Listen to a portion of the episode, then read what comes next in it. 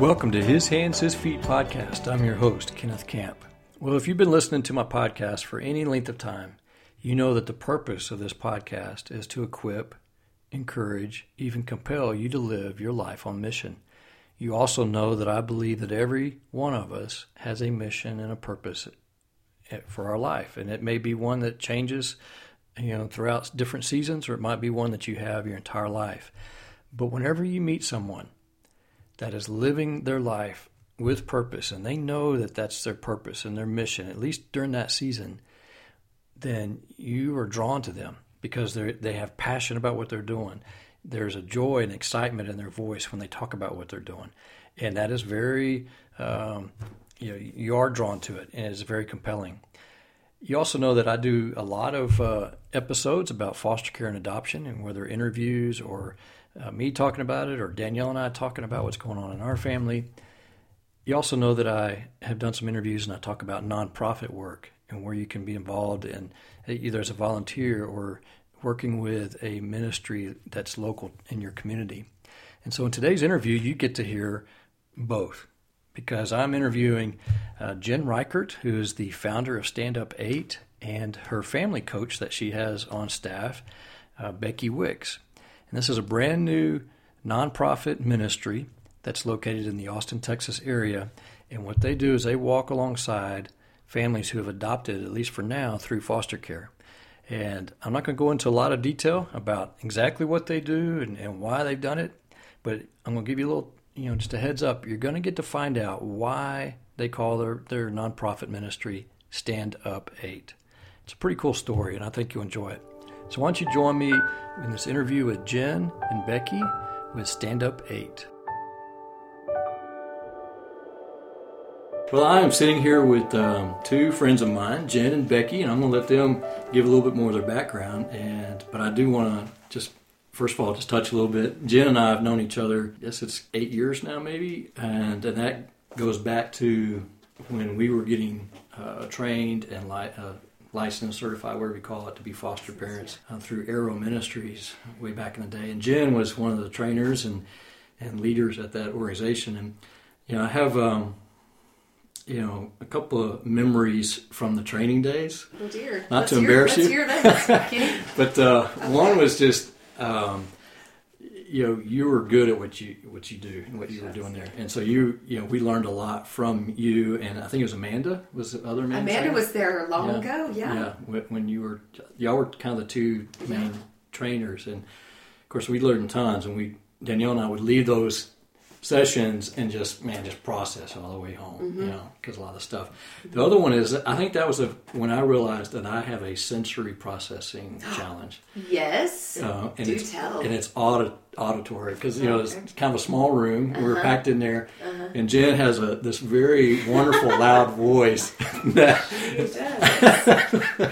and uh, and seriously, I would have to like you know Uh-huh. do something to help me stay calm. Oh, so that so that was those are my two memories. Oh jeez. For what they're I- worth. This voice of mine. It's It's, great. You it's know, a curse and a blessing most days. yeah, I- you know, we Danielle's hard of hearing, so she could hear you, and then I I, under, I realized, you know, this is making me feel She's a lot. That one. Yeah. yeah, anxious, you know, Yeah. because of the sensory, not because of you, but the sensory overload No. I, I totally But- get that. Yeah.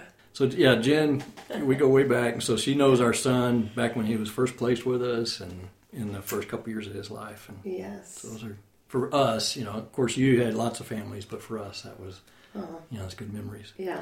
And so Becky's also here, and so I'm going to let you all introduce yourselves for your full names, but then let kind of just get into who you are and specifically your professional backgrounds. Okay, so I'm Jen Reichert, the girl with the loud voice. uh, you know, the funny thing about such uh, this loud voice that I have, I don't super love the spotlight, and I don't like. I kind of joke that I'm this recluse that's an introvert that doesn't need anybody to know what I'm up to, but. God sort of blessed me with this very loud. I say I'm, I'm loud and obnoxious, and I have the like. There's no hiding it. Like I'm not gonna be in the corner. No one's ever gonna hear me because I just am radiating That's through. America. So it's funny that you mentioned that because that's kind of how it is with me. so yeah, I um, have been in the field for ten years, and before that, uh, I taught school for a long time and loved it. I miss it. especially at times like this when it's the beginning of the year. Mm-hmm. Um, but yeah, I've been working with kids and families my whole adult career. I think I probably started babysitting when I was 11 or 12, and kids and families have kind of been my life ever since then. Wow. Um, have always had a knack for it. Definitely have a knack for the kiddos who are the, the quote unquote troublemaker problem children.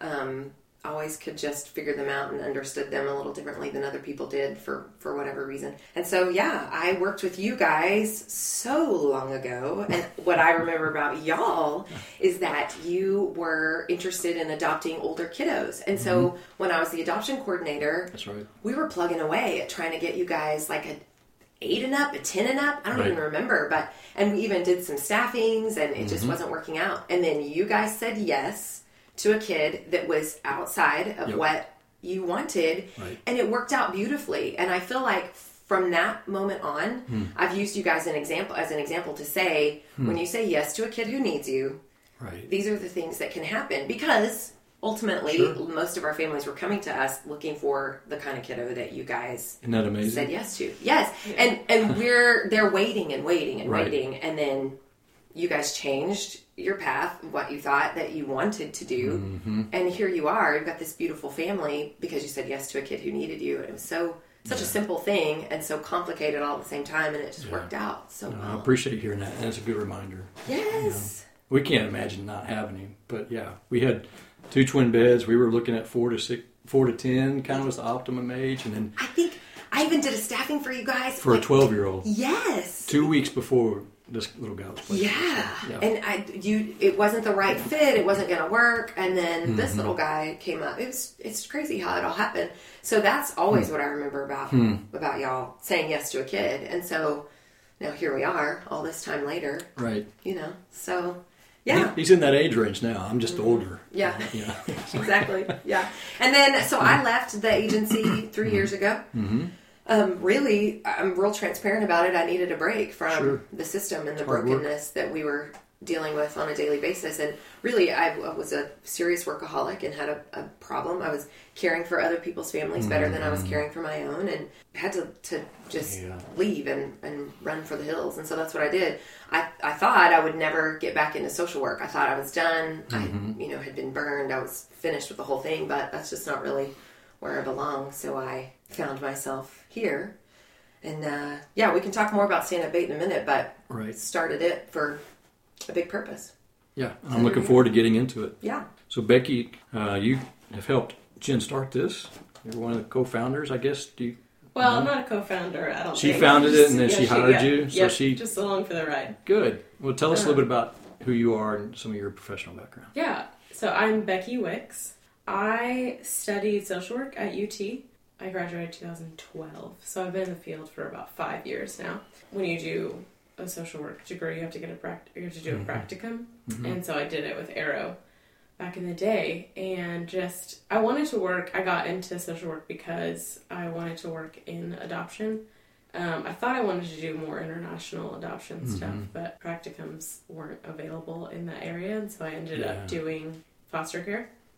And I just fell in love with it. Hmm. I loved the idea of families caring for a kid unconditionally hmm. in a way that was a little bit different than international adoption to me because you couldn't know how it was going to end up. Right. And to me, there was just a picture of love that goes even further when hmm. you des- you decide to love on this kid that you don't know how long they'll be in your home. I just hmm. feel like that was a really sweet picture of unconditional love. And so I fell in love with it. Um, I graduated and moved out of the country for a year and then came back. And when I came back, um, Jen asked me if I wanted to come back to Arrow, and I absolutely did. And so I worked for about two years at Arrow and then wanted to move away from case management for a little bit. And it was hard, I was tired. Um, and so I moved into a little bit more macro practice, and I worked with the for the City Network. I worked um, at Restore Foster Care, and so I was still working with foster families, but I was doing more equipping and training on the front end and plugging families into resources. So then I did that for two years, and then was like, well, I really want to work more with families again. I want to be Mm-hmm. in the nitty gritty. Same thing with Jen talking about kids understanding or understanding kids that other people don't really have a knack for. I feel Mhm. like God has just gifted us in a way that we are able to see sort of what's going on in these little kiddos' brains and able to bring light to Mm-hmm. the people around them of like, hey, maybe this is what's going on, and just sort of get to walk with families through that process of gaining understanding and um, learning how to better deal with what's really going on versus what looks like what's going on, Right. and then seeing the healing that takes place from there. So I wanted to get back into that sort of thing and ended up talking to Jen and she was like, Hey, I need someone to be in a home. I have this idea. Yeah. So she gave me her grand idea and I was like, I want to do that. So here we are. Yeah. So here we are. That's really cool, and that's a great segue into you know let's talk spend some time talking about Stand Up 8. Okay. And so, um, first of all, where'd you get the name? What's it mean? Well, you know, I feel like we need to work on our story about how we came up with stand up. Eight. really, what happened is I I feel like I'm this creative type who always has these ideas and. And I just couldn't come up with a name. Kept- I, I wanted it to signify so many things, and I was just had too big of shoes to fill. And so she and I were, I feel like, on opposite pages about names that we liked, and so we were texting and texting and texting. And I, I, I mean, how many names did we even think of? Like So many. so many. So one night I was like, I had seen this um, this verse in Proverbs about the righteous will fall seven times and hmm. rise again, and so hmm. I was like, man. That's a. I got to figure something out with that because our families fall and they fall and they fall and they hmm. fall, and we want to go in and, and pick them back up, That's pick them back up. And so I'm like, but well, no, rise again, no. like I, nothing made sense. And finally, it just hit me. I I started just googling as we do these Sure. days about like proverbs. Uh, what I need to figure out rise again. And this Japanese proverb popped up that said, "Fall seven times, stand up eight. And so I thought, well, now would you looky there, stand up eight, stand up eight, stand up. Eight. I kind of like that. And I thought, well, what's going to happen? I'm going to tell Becky here. And she's going to be like, no, I don't like that idea. Like, let's find something else. Right. And so I told her, and so she was like, "Wait, no, I that's catchy. Like I think I Mm-hmm. like that." And so that's really kind of how it happened. And then we thought, is anybody going to know what that means? Like we didn't want it to be so meaningful that people Sure. were always like, "What is that? What are you talking about?" But Right. it really has been. it's just taken off, and Yeah. it really, I think, signifies what it is that we're trying to do for families, and Mm-hmm. it it makes me feel warm and fuzzy. I So- gave me a little. I got to be honest, a little bit of a chill because you know, when you said the China, you know, or the Japanese proverb, but I, I agree. It, It's a good mix of it makes sense. Stand up, you know, makes sense Yeah. to families that are in it. You know, get back up. Mm-hmm. But then also the Stand Up 8 caused me to go. Exactly. So tell me, tell me what's this? I appreciate you saying Yeah. that. That's what we're that's, That's what we're good. hoping for. We want it to be thought provoking, but not confusing Yeah. necessarily. All right, well, let's get into the nitty gritty of it. Okay. what's the purpose of of the organization? You can, and I'm not going to keep asking questions. Just kind of flow Okay. with that. What's the Okay. purpose? You know, what do you guys do? You know, Okay. and so on. So let's start at the top. We so our mission is to empower adoptive families for change, lasting change, immediate change, um, by providing trauma-informed behavior management in their homes. And that's the kicker because the research is becoming more and more conclusive all the time that interventions inside the home far outweigh those inside an office. And so there are several treatment options that are now kind of moving toward this model of let's get into the homes with families. And so, hmm. in my many, many years working in child welfare, the, the biggest, one of the biggest needs that I continued to see over and over again that was not being met was services after a family adopts. Yeah. And so, you know, we were working so hard. I mean, I was working 60, 80 hours a week, working so hard to to recruit families that we felt like could do this and then to train them up in the best way that we could mm-hmm. to try to prepare them for this whole hullabaloo that they were getting themselves into.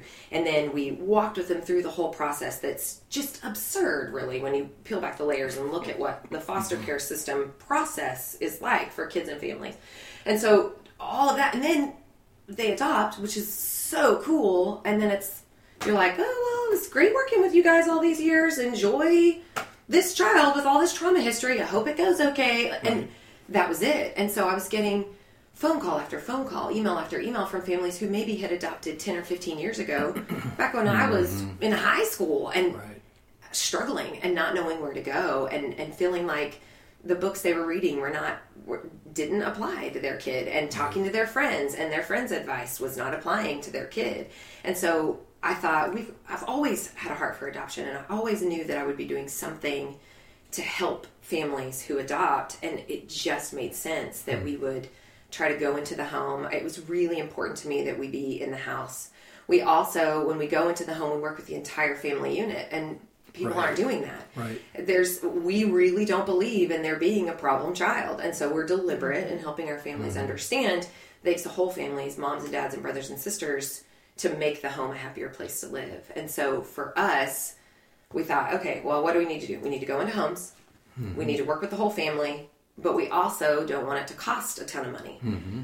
Services are expensive. The services out there are hard to find and they're expensive. And so I thought, well, we need to make this affordable for almost every income level. Mm-hmm. And so that's where we started thinking, okay, let's not charge families very much money and then we'll offset costs with funding, raising Right, funding. And so that's what we did. We have done it that way to keep costs affordable for families.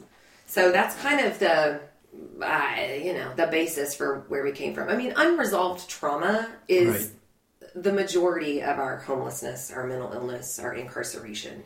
That I mean, it's just is stuff you've got to get in and deal with, and or it will continue to because these things. And so for us, it was important to. I've always said, I probably said it when you guys were around. I've always mm-hmm. said, if you can step in and help one kid, Right. I mean, you stop generations of dysfunction, and that's. I mean, that kind of needs to rest on us. It's like, and we're talking generations, like mm-hmm. moms and dads and grandparents and mm-hmm. great grandparents, on and on and on for years and years and years, and you change an entire family tree when you say yes to a kid, like you guys did Yeah.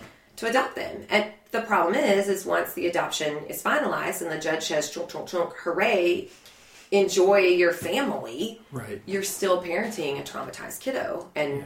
it's not it's not normal for most of us to know how to parent a traumatized kid. The Mm-hmm. way that we were parented doesn't work for our kinds of kids lots of times. Right. Some stuff works, just Sure. not everything. And so having to retrain to see how to help this kid takes support. And so that's why we said, you know what, let's do this. Stand up eight, here we go. Like we're gonna go in and we're gonna help these families the best we can. So we go in every other week. Becky, my family coach here, goes into homes every other week um, and just works with families for an hour. We did a, a focus group who said an hour was an ideal amount of time. We piloted the, the idea last summer, and an hour every other week works really well for families. It goes by really fast, I'm sure. um, but yeah, it works really well for families. And Becky can, can talk more about what she does in homes with families. She's a rock star with it. Um, and families are thriving. The families we're working with, I think, have really learned a lot and are changing the things that they're doing. Yeah, I want to hear. I want to hear kind of what you do and, and kind of some of the things you've seen over this. I guess it's been about a year since you've been doing it. Then. Yeah, we started seeing, so we did our pilot last August to December. Okay. And just in four months, we did a survey, and all of our families said that they had a deeper understanding of their kid, who their kid mm-hmm. was, their kid's needs, and all of them said that they they could do what we had told them to do. So Right. they all said, "Yeah, you know what? Your ideas maybe wasn't what we were doing originally, and we're able to do it." So that constant kind of working with them over and over again to beat it in their brains of how to how to do this. So yeah, we did that, and then we started taking families officially in March Okay. of 17. So we've not even been at it a year yet. Right. So walk us through that. What's that look like? Yeah, so we do. Uh, we're very set on doing a trauma informed approach, and so we put together a lot of different models. Um, we work s- with some TBRI stuff, Mm-hmm.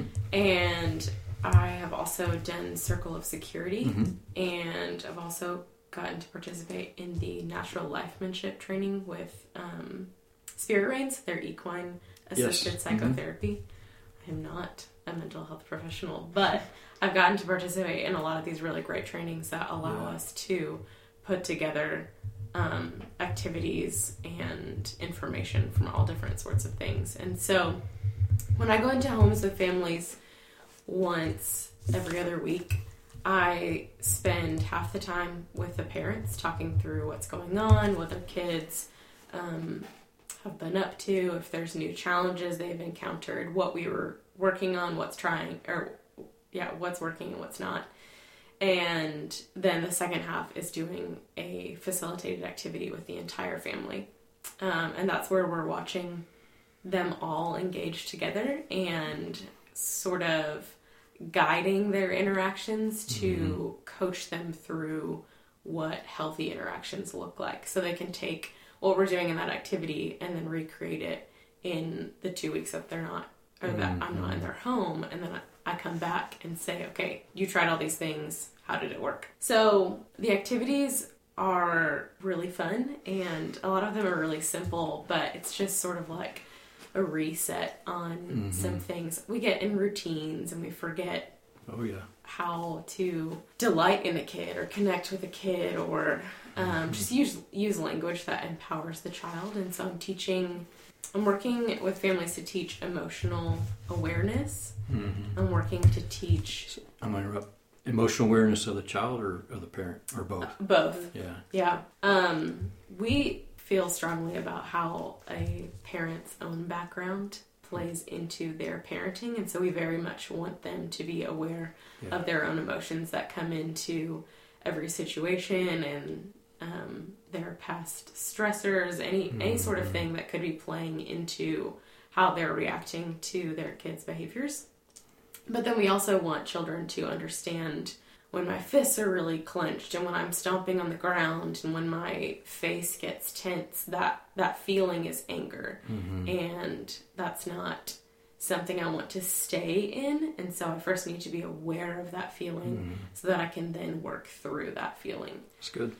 Um, so we teach families how to do that, how mm-hmm. to become aware of the feelings, and then how we can process through them and work through them in a healthy way that doesn't teach them, hey, we don't feel that feeling, let's move yeah. on, but also let's find a healthy way to deal with what's going on. That's good.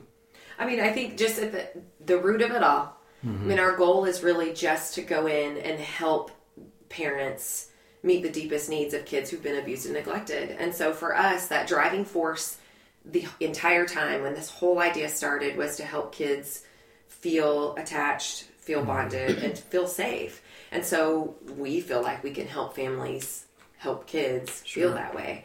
And so in everything that we do, and she and I talk about every single solitary detail of these families because we want to make sure that we're taking this little group, this five people in this mm-hmm. family and what we do is very specific to what's going on in their house mm-hmm. with their kid right. with that parent's background right. then we go to the next home and this six people that we're working with is completely different than oh, these yes. four so we i feel like for us what's been really great is being able to just tailor fit mm-hmm. every plan we have and for the family and if the kids started school mm-hmm. we have that huge transition which for most of us when right. transition causes some upheaval right. and so being able to then help families walk through that process together mm-hmm. when maybe the first five years of school have been chaos and now we're able to help them this time kind of have it be a little more smooth process so i think yeah we just it's a lot of hand holding of family you're not in this by yourself it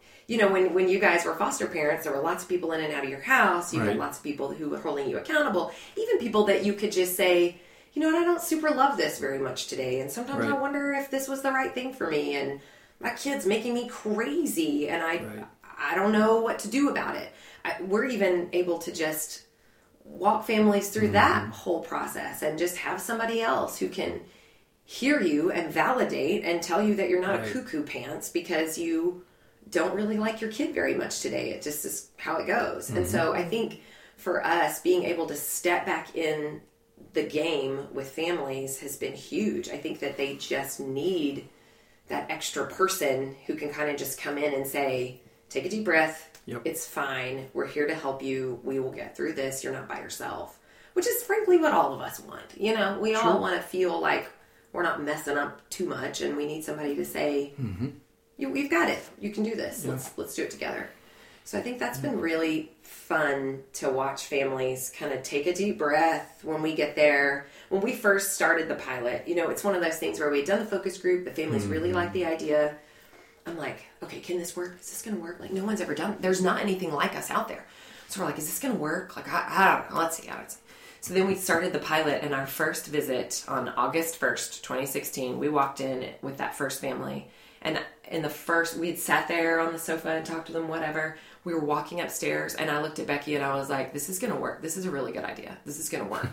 These families need us. Like, and it wasn't Yeah. because Becky and I are so amazing that we're changing the world.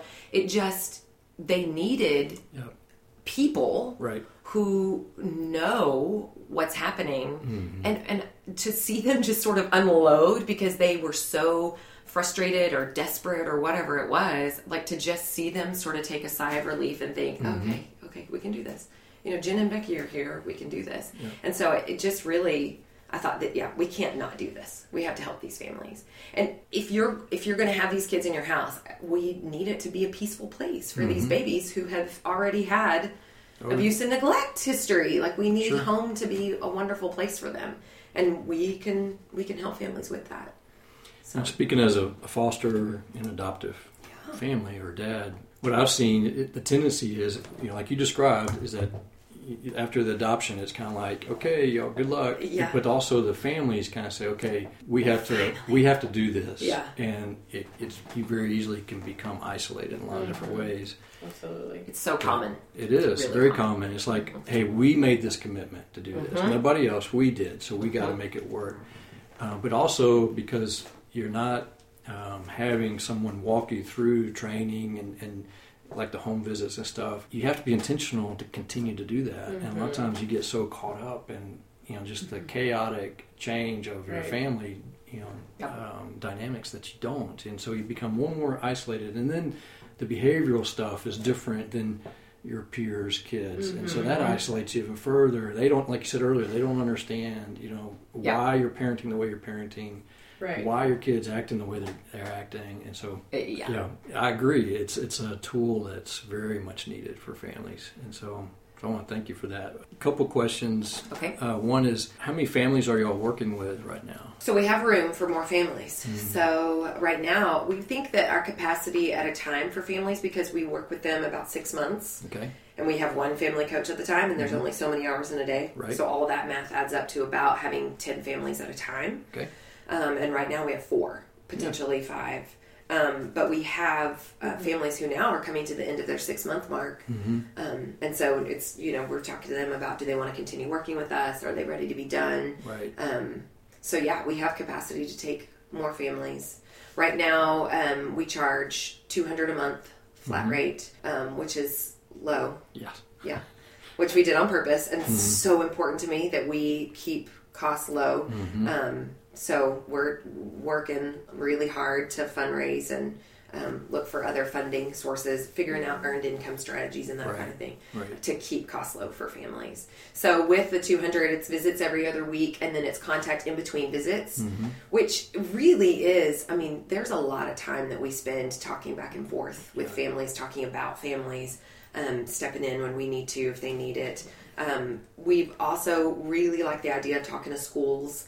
Um, we'll talk to any school who will Okay. let us come in and Yeah. talk. Talking to teachers, spending time in teachers' classrooms Good. with our kiddos, just to say, "Hey, I don't know that this is working so great. Have you thought about this? Or that's really good. Keep doing that. Mm-hmm. Um, so you know, we just started to try to get in the door with schools, um, and you know, we'll we'll see how that goes. Uh, Now, is as- that part of the family package, or I don't know? Right now it is, yeah. okay. And that's so helpful because, Mhm. you know, I was an educator for a lot of years and So I was understand. spending more time with those kids than sometimes than their own families were spending with them. And so it w- would be really nice, you know, for us to be able to talk to teachers and say, this is what this kid's got going on. Let us help you help Right. them. Right. Um, and more and more teachers all the time are, are getting more excited about this kind of stuff because for a long time when I was an educator, I didn't know anything about trauma history and I had traumatized kids in my classroom and I wouldn't have known the first thing to do with No. them. And so it, it's nice, you know, a lot more teachers are open to the idea. So yeah, that all comes with it because we want to help everywhere we can that our, our kids are hanging out. The other one is how how you know we keep throwing around this term trauma informed care, and Mm-hmm. I think most of the ones that are listening to the podcast have at least a feel for that. Mm-hmm. But give a give your definition of that, and then also I'm curious how many of the families that y'all have been working with how how informed were they in that kind of parenting Mm-hmm. When you first started with them? Yeah, that's a good question. Because when you get licensed to um, take foster or adoptive kids in your home, you have a lot of training. And a lot of agencies these days are putting in trauma informed. It's true they have shifted. Yeah. in their training, which is great. But that's when you have when you don't have a kid in your home. hmm And so it's like, oh, this is really good information. I like that a lot. And maybe you write it down, and then you have a kid in your home that has all of these different sorts of behaviors that aren't exactly like the Mhm. uh, the case study that you listen to, Right. and you're like, well, now what do I do? So the way, so our family's had a lot of um, experience or knowledge of it ahead of time, but then when a child is in your home, it's just different, and Totally. so we get to teach them new things, remind them of old things, Mhm. um, but any regardless of the level that you have it's still every family has been so thankful just for the reminder of it even if they Mhm. said ahead of time that they felt really confident in their knowledge of trauma so but when we're talking about trauma informed what we're talking about is the adverse experiences that happen in a child's early life, whether it's in utero or while they are in a biological home or bouncing around placements. Any sort of experience that can, that is causing them harm, and what those experiences are doing in their early life is altering their brain chemistry. And so, when we are working with families, we're giving them practical things that they can do that is actually correcting their child's brain chemistry so that they're formed, forming the bonds and attachment that happen in a healthy home. Synapses that are connecting just without i mean without intention when you're just holding and rocking your child. But when a child didn't have those experiences a lot of that stuff is missing. The great news is those things can be corrected but it takes time and it takes intentionality. And so what we're doing is we're taking our knowledge of a child's brain and how those things how they have coped with their adverse experiences and sort form sort of maladaptive tendencies and mm-hmm. teaching teaching parents how to recreate those opportunities for bonding and attachment to form the healthy connections. There you go. Nailed it. Put a pin in that one. Yeah. Yep, I liked it. yeah. Good explanation. And I know it's very true for us. I mean, that's how it was, you know, because we, we were introduced to Karyn Purvis, you know, of course, you know, the TBRI stuff back, um, I think a couple of years before we were licensed even. At- Really? At, a conference. Yeah. Um, I think it was the Together for Adoption Oh, yeah, conference at that, that conference. happened. And that's when we started reading the book, but that was before we were even getting any training like at Arrow. So, you know, what you're saying is like you get that knowledge, like, oh, wow, this is a totally different paradigm. But then you go through training and it's kind of a different paradigm, and then you get the kid or Yeah. kids. Wait a second. Yeah. The defaults come Yeah. in, you know, like Exactly. the default parenting, or Right. the default personality, Absolutely. or or the collision of their brokenness and my brokenness, Yes. and, and so all those things happen, and, mm-hmm. and you do forget, or you do need those reminders. So, Yeah. just another reason why what you guys are doing is needed. Any other things that you want to share about y'all's organization? And you know, what, I- what I'm going to do is wrap this up afterwards, after you guys leave, and just say, hey, here's how you can connect with y'all, Great. contact y'all, and stuff like that. And, Mhm. and it's really kind of two audiences that we're speaking to. One is those that this resonates with and they want to help fund what you're doing. And Absolutely. then the other is just, you know, families that need, Call us. need what you're doing. And so That's great. Any other things y'all want to kind of to wrap it up a little bit? I could sit and talk about our kids and our families all day Mhm. long and, and adoption and what it means to me and how important it is Mhm. to, to step into that Mm-hmm. and do it. Um, I just, I'm excited about the whole thing. I, I keep seeing over and over again. I mean, I, again, I, I think that Becky and I are really good at what we do, and I think we have a lot of great experience. But at the end of the day, like we're just Jen and Becky, and I, I think that for me, the things that I keep seeing happening for families and the things even that I keep seeing happening for Stand Up 8 that is not because I'm some brilliant mind who has just orchestrated it so beautifully. It just has worked itself out. And Mm-hmm. I think Right. it's because it's so necessary. And I think it's because we're pioneering this whole world that, that other people just aren't, Right. aren't tapping into yet. And so I think I'm encouraged all the time about even though it's such a new program, even though we're we're still growing and we're learning and it just it's going to work because it has to. The, there are all these kids out there. I mean, almost 5,700 kids were adopted in Texas last year in 2016. Through foster care. Yes. Yes, And wow. so with that many kids in Texas, there's got to be people in the trenches with these families Right. who are helping them help these kids heal. And the whole family has to heal when when you're in the thick of all of this. And so Mm-hmm. like Becky said, the great news is that you can heal from it. You just need help and you have to kind of change the way that you do things. And so for me, I am sleeping great at night because I know that we're doing the right thing for families. I'm we're we're doing the best we Becky, can. Becky, how are you sleeping? You doing? So good. I just I'm like we've this is we are gonna take care of these families Right. and we just need it to multiply. We need more and more people Mm-hmm. out there helping families with these kids so that we can all kind of skip off into happy land together. And I that to me it, I'm excited about the whole thing. And I think watching families grow and thrive and I mean we're transforming generations of dysfunction. Right. And that's what I was set on this planet to do. And so here we are talking to you on a podcast and uh, about helping people. And by golly, it makes me feel good. I love it. Yeah. As you can tell. the enthusiasm. Y'all are a great balance. But Oh man. Don't you think I, I need balance, don't I? Because I'm just. well, don't we all? I mean, we all. I need it. know. I know. Absolutely. Yeah. Yeah. Well, thank you both very much, and I'm glad you Thank came, you. Becky. And so I'm, I'm looking forward to this getting out. Uh, Me To too. those who you know need to hear this and what you guys are doing, and so many ways that people can benefit from this. So Yeah. Thanks so much for having us. Yeah, we love what you're doing. You and Danielle. I'm having fun too. So Oh, good. Well, I know that you could hear the passion in their voices when Jen and Becky uh, were explaining what they do, why they do it, what compels them. Uh, you can just hear it uh, in everything that they say. And if you are a, an adoptive family, whether it's through foster care, domestic, or international, I know that you have had seasons in your journey, unless you've just started out, to where you have felt like the things that they were describing, and then where you just like, you know, I've come to the end of who I am, and I need someone to come alongside me and help me apply the things that you probably have learned uh, at some point in your journey. But having someone that can remind you in, in when you're in the you know in the throes of raising a child from a hard place and can help you apply those principles. And so I know it spoke to you. And if if you're in the Austin, Texas area or Central Texas area and again, just as Jen was saying, they have space for a few more families. I want to encourage you to get in touch with her and see what, uh, when, and, and how you can become one of their families that they are working with.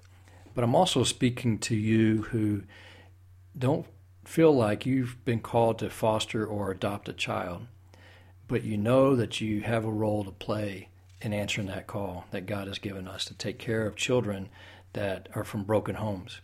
And this is a great way that you can do that. And that is by fa- financially supporting this nonprofit, Stand Up 8.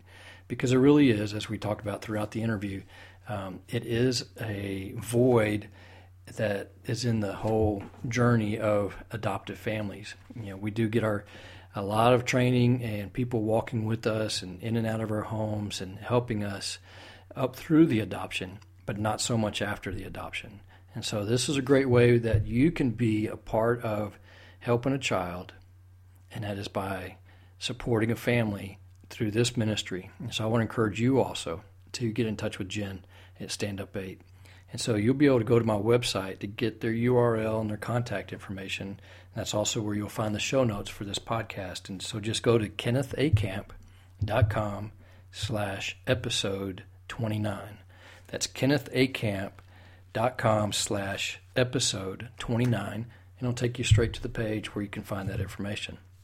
Again, I'm very thankful for Jen and Becky taking the time to do this interview, and I'm looking forward to seeing what God does with Stand Up 8.